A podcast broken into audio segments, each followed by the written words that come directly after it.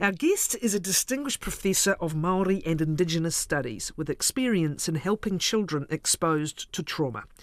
Linda Tuhiwai Smith is a leading scholar and researcher in Indigenous studies, Indigenous education, and kaupapa Maori research. She was made a companion of the New Zealand Order of Merit in 2013 for her services to Maori and education.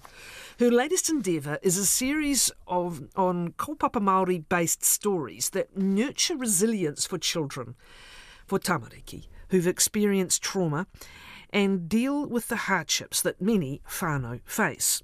These are books about tamariki developed for caregivers, whānau, and professionals, including social workers, psychologists, and doctors who support children's well-being. Linda Tuhiwai Smith is with us from Toronto. Tēnā koe. Thanks, Linda, for being with us. Oh, tēnā koe. Lovely to hear Grace Jones um, and and you as well. So kia ora, everybody. Kia ora. What is the kaupapa of this project? Explain what set you off on this specific project, Linda.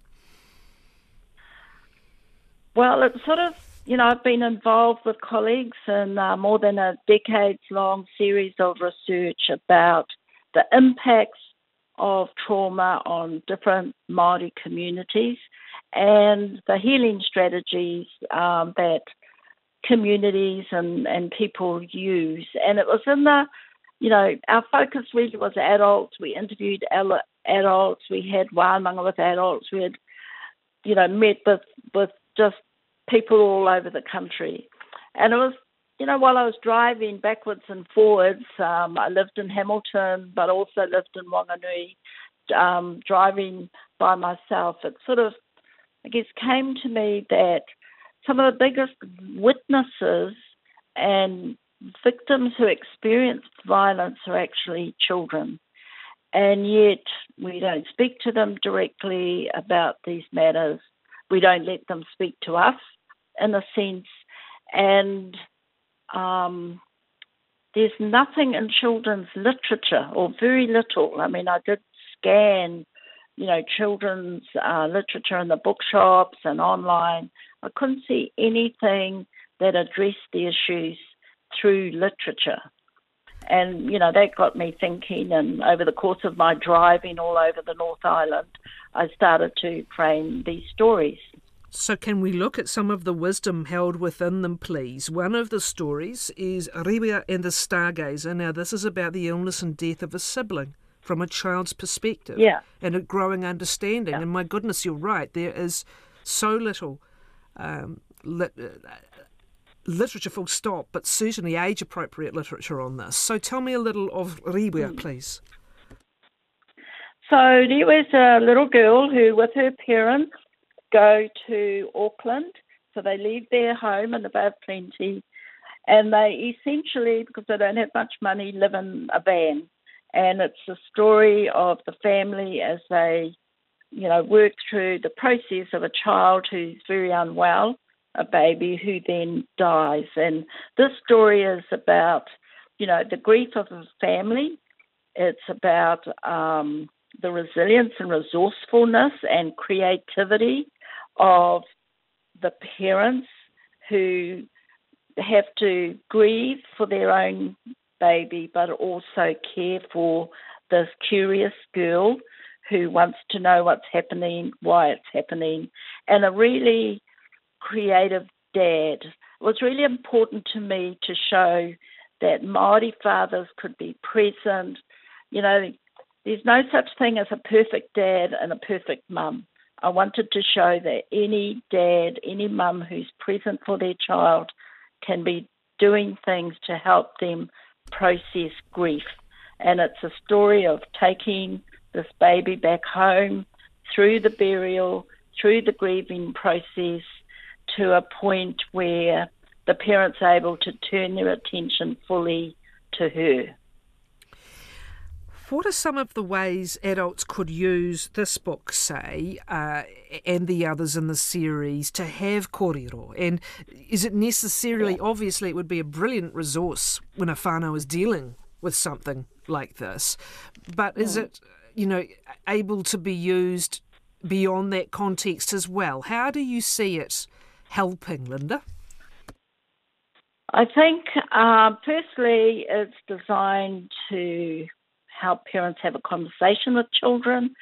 It may not be this particular story, but it's how do you elicit an open conversation that enables a child to ask questions, to be curious about things, and to have the adults who care for them um, be able to communicate to a child and and really focus on their needs. And I know, you know, and there are lots of situations where parents themselves are in need of care. So it's not just about parents, it's also about the community around parents. Um, I hope the book, you know, that adults read the book and think, aha, I, you know, I know how I can use the story. I, I do tell people this is not your ordinary book that you just give to a child and hope that there's a happy ending in it.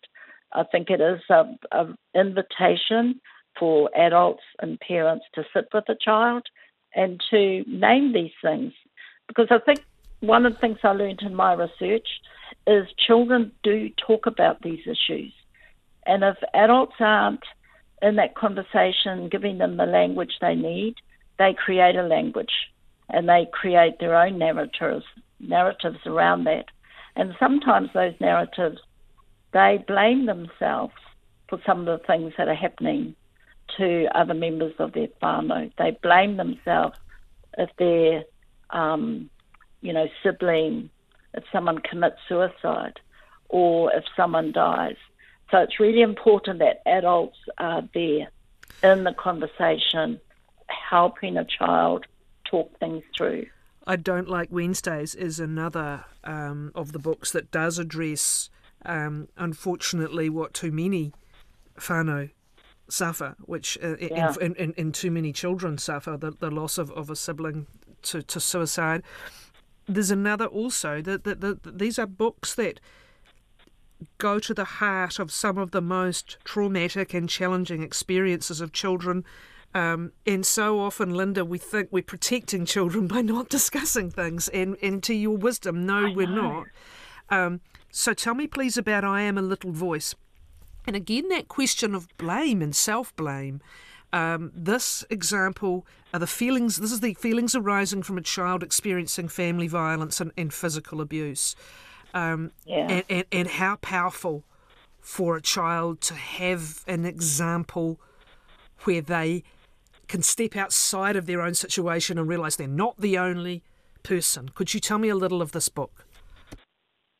Yeah, I think of the series that was the book that, as I was writing it, made me cry the most. Um, I cried on most of these books as I was writing them or thinking about envisioning a child. And um, I'm a Little Voice really is about a child who has been abused and who do who does actually need professional support and therapy. But it's also about the lots of little ways that you know members of the extended whānau can help through their kindness, through their invitation for a child to be ordinary, to participate, uh, recognition, for example, by an older cousin that you know, they used to wet their bed too. They used to sleep with their nanny or grandmother as well. That, you know, these are things that you can, well, one, acknowledge, but, but also grow through. And that sometimes it's not the spectacular things that heal people, it's the everyday acts of kindness, love, um, sort of relationships and recognition of what a child might be going through. So that's the I am a little voice. And there was a lot of back and back and forwards with the editor and I on that one in terms of, you know, can a child think of themselves as being outside themselves? And I think the you know research is pretty clear on that space that children do and can, and they're quite capable of um, creating friends and other voices to help them cope with really serious trauma. You alluded to it, I think. You weren't just writing as a psychologist or a social worker or a doctor might about a child. And I'm not saying that that happens without concern and empathy and sympathy, of course it does. But you were writing in the child's voice here. And, you mm. know, how, how long to get that right? And, and also, where did it take you? Well, you know, I write for a living. I'm an academic. I write a lot of research, adult kind of writing. And the, this series of books is the most difficult writing I've ever done. You know, writing for children. Um, I could see in my mind the child I was writing, you know, for and about. I could see the people that I was creating, the characters that I was creating. And we had some backwards and forwards with the editor about whether children would think like this. You know, I had um, psychologists go over it and we had conversations about it. But I've also had a lot of experience with children. I think they have far more insight and wisdom than we often give them credit for. Um, that they're able to cope with new terms and language and so I had this sort of belief, if you like, that children can process grief and trauma if adults help them process it. And that means adults have to process these emotions and these feelings and be able to think themselves outside what's going on for them Linda, and, that is um, such an important point, and could you elaborate on it? At the very time our children need us the most, because they are going through um, a trauma no one wishes on a young life. Parents, yeah. caregivers, nannies, friends, te- they're often processing an equivalent trauma at an adult level. And Right. The challenge is somehow to parent and to deal with your own grief. And can you offer some wisdom on that? Did you just say that first one must deal with one's own grief and trauma? Well, I think as a parent, you're you're wired into a kind of collective kind of sense of yourself and your children. Um, but often your strategy for dealing with yourself are maybe a little bit more resilient than your sort of consciousness of caring for your children. I mean, I think a lot of parents do this intuitively. They want to hug their children. Um, they want to kind of embrace their children, but sometimes they forget to speak to their children or have their children speak with them about what's going on. So children don't like seeing their parents cry. They don't like seeing their, you know, grandmother upset. So they they have these feelings, and I think it's it's not hard, but it is hard. It's not hard for parents to get beyond their own grief, but it is hard to get beyond their own grief. And I think, you know, what parents must do is encompass their children in their grief processes and their management of that grief because that's where healing is. You know, it's healing for the parent as well as the child. Linda, these books are available in Te Reo Māori and in English, so uh, available to anybody and everybody, and, and what a treasure trove for them, yes? Yes, in both languages, separate books, so there's, you know, um, there's the English series and the Te Reo Māori series.